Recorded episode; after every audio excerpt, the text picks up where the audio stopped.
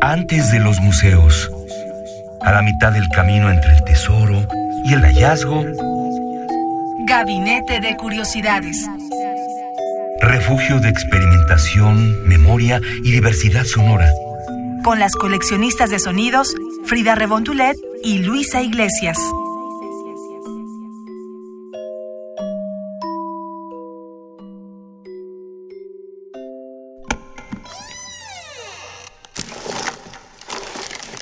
Archivo. No hay banda. There is no band. Il n'est pas de orchestra. This is all a tape recording. No hay banda, and yet If we want to hear a clarinet, listen. Hola Luisa Iglesias, ¿qué estamos escuchando? Querida Frida Rebontulet, yo creo que te suena particularmente conocida esta voz y probablemente a muchos de los que nos escuchan esta tarde también. Eh, silencio, no hay banda, todo esto es una grabación, es un momento emblemático de la película Mulholland Drive de David Lynch. Ya, ya vi que estás levantando el puñito, celebrando a nuestro director favorito. Eh, ¿Qué, ¿Qué, sucedió o qué va a suceder con este gabinete de curiosidades? A ver, escuchamos las sugerencias de los radioescuchas que, que todo el tiempo nos mandan mensajes que se suman al hashtag gabinete de curiosidades y por ahí nos decían, ¿Cómo puede ser que no hayan hablado de David Lynch? ¿Cómo puede claro. ser que no le hayan dedicado un gabinete al, al director de las rarezas cinematográficas? Que yo, yo creo que David Lynch es un puente del, del, underground al mainstream, por así decirlo, que es algo que hemos discutido mucho en gabinete, y, y que sí, como que trajo toda una cultura de, desde los surrealistas, los dadaístas, como que lo volvió una vez más eh, popular, por así decirlo. Claro que con su toque absolutamente personal, porque David Lynch está completamente loco, para bien. Hay muchas películas de las que podríamos hablar esta tarde, y sin embargo, a mí lo que me gustaría, Frida, es hacer un ejercicio en el que escuchemos algunos fragmentos de, de todos estos emblemas cinematográficos y mejor escuchemos la música que hace David Lynch, porque además de ser director, además de ser escritor, además de ser filósofo, es un muy buen músico y, y es bastante rockero, bastante punk, eh, bastante oscuro, igual que sus películas. Si empezamos con este fragmento de Silencio, no hay banda de Mulholland Drive, pues quizás sea bueno que nos arranquemos con, con el trabajo de David Lynch en las sonoridades, pensando en esta canción llamada Crazy Clown Time.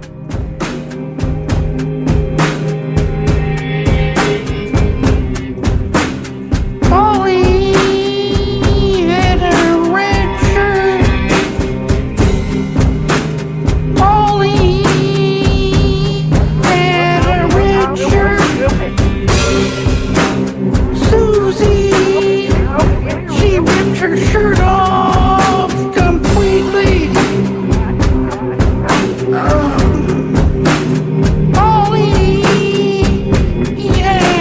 red shirt.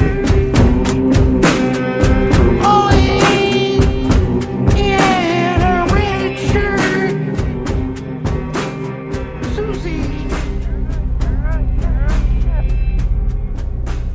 We've met before, haven't we? I don't think so. Where was it you think we met? At your house, don't you remember? No, no, I don't. Are you sure? Of course.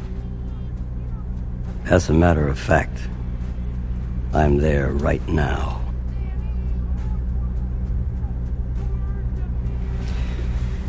What do you mean you're where right now? At your house.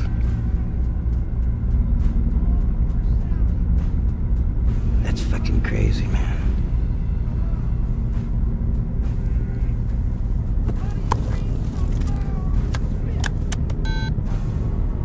Call me. Dial your number.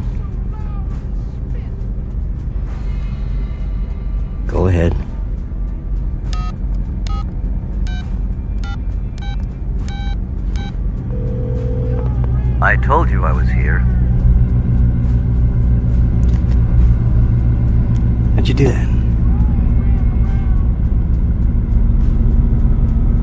Ask me.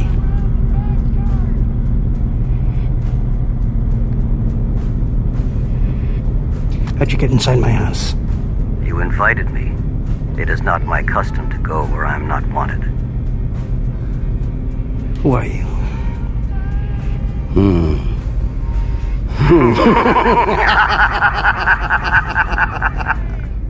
Give me back my phone. It's been a pleasure talking to you. Ya regresamos y este fragmento que acabamos de escuchar, Frida, después de la música de David Lynch, es de este misterioso personaje que aparece en Lost Highway, que aquí en México le pusieron por el lado oscuro del camino. Una película interesantísima donde salió Patricia Arquette y, y donde este sujeto precisamente te decía, llámame, estoy en tu casa, ¿no? Y uno dice, pues si te estoy viendo aquí te llamo, no vas a estar en mi casa, pero le contesta, es una, es una parte muy aterradora de Lost Highway. Vean esta película, queridos coleccionistas de sonidos, porque lo que hace es una tira de Moebius cinematográfica. Empieza por el final, termina por el principio, pero lo que pasa es que es una historia que está condenada a repetirse.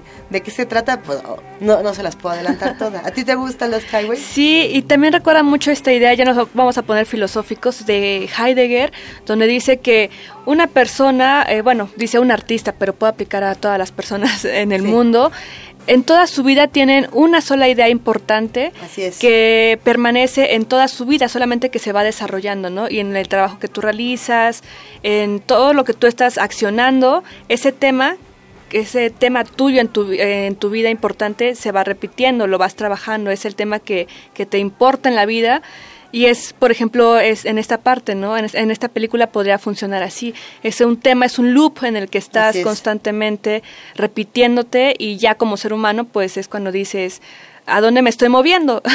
Yo creo que a eso justamente vamos a llegar, Frida, después de escuchar el siguiente track. A mí me llama mucho la atención pensar que David Lynch, eh, desde mi punto de vista, y algunas personas compartirán esta idea conmigo, hizo la misma película muchas veces. Justamente lo que acabas de decir.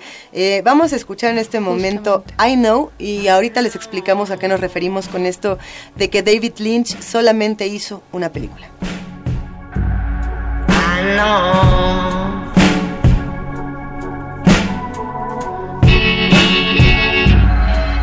I had a dream about this place. Oh boy. See what I mean? Okay. So you had a dream about this place. Tell me. It's the second one I've had. But they're both the same. They start out that I'm in here, but it's not day or night. It, it's kind of half night, you know? But it looks just like this, except for the light. And I'm scared like I can't tell you. Of all people, you're standing right over there.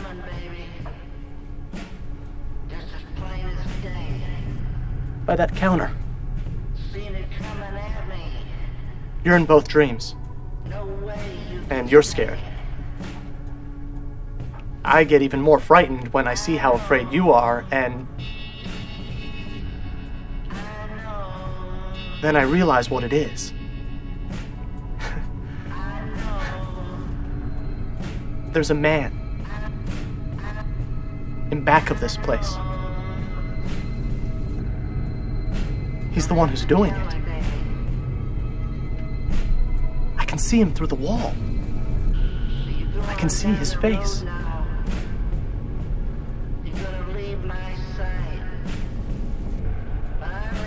I hope that I never see that face ever outside of a dream. To get rid of this god awful feeling. Right there.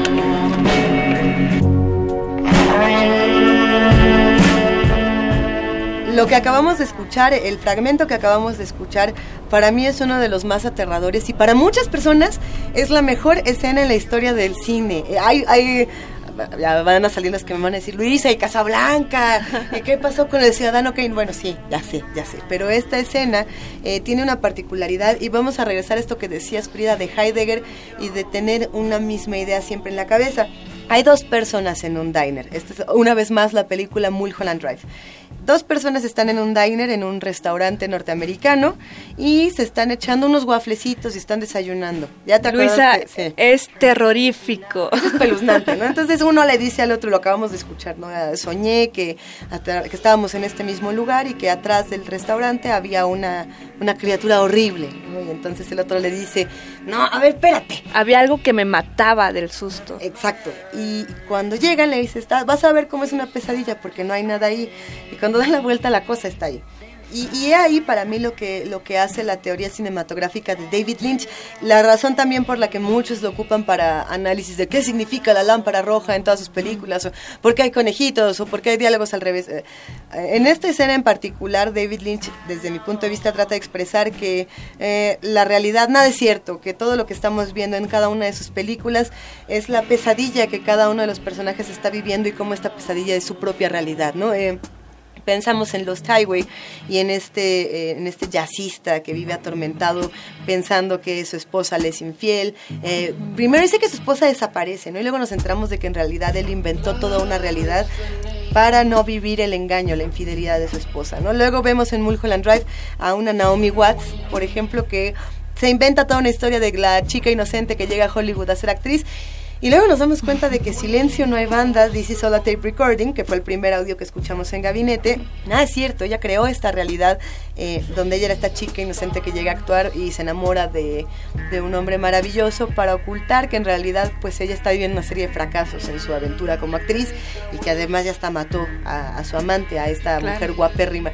No les vamos a revelar todas las películas de David Lynch. Inland Empire, que es eh, uno de sus últimos filmes, eh, es precisamente la, cúspide de esta misma teoría, ¿no? Una mujer rusa que se inventa una realidad alterna para no vivir eh, la pesadilla que es ser una prostituta en, un lugar tan peligroso, ¿no? Y entonces ella se ve a sí misma como Laura Dern, siendo una actriz que está dentro de una película, que se pierde dentro de otra película. En fin, las teorías alrededor del trabajo de David Lynch siempre son discutibles y eso es lo más delicioso de las mismas. Yo creo que pues podríamos cerrar con algo un poco más prendido, ¿no? Para, para tener este gabinete completo, Frida. ¿Qué te parece si escuchamos ahora, para cerrar, esta, esta maravilla de David Lynch llamada The Big Dream?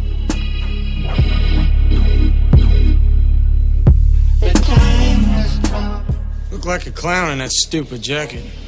This is a snakeskin jacket. And for me, it's a symbol of my individuality and my belief in personal freedom.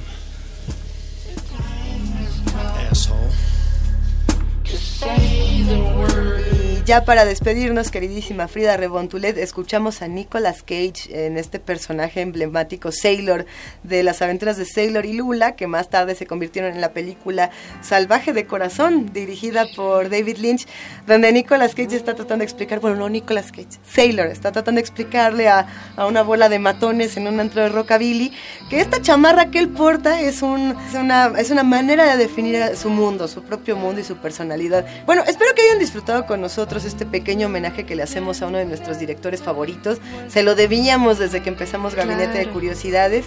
Eh, el remix que escuchamos hace un momento es de Moby.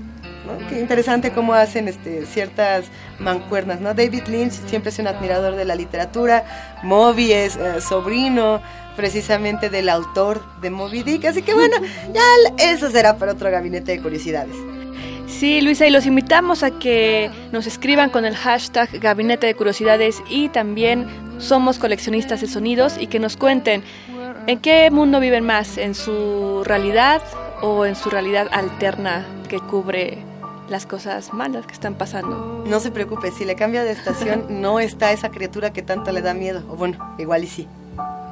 Gabinete de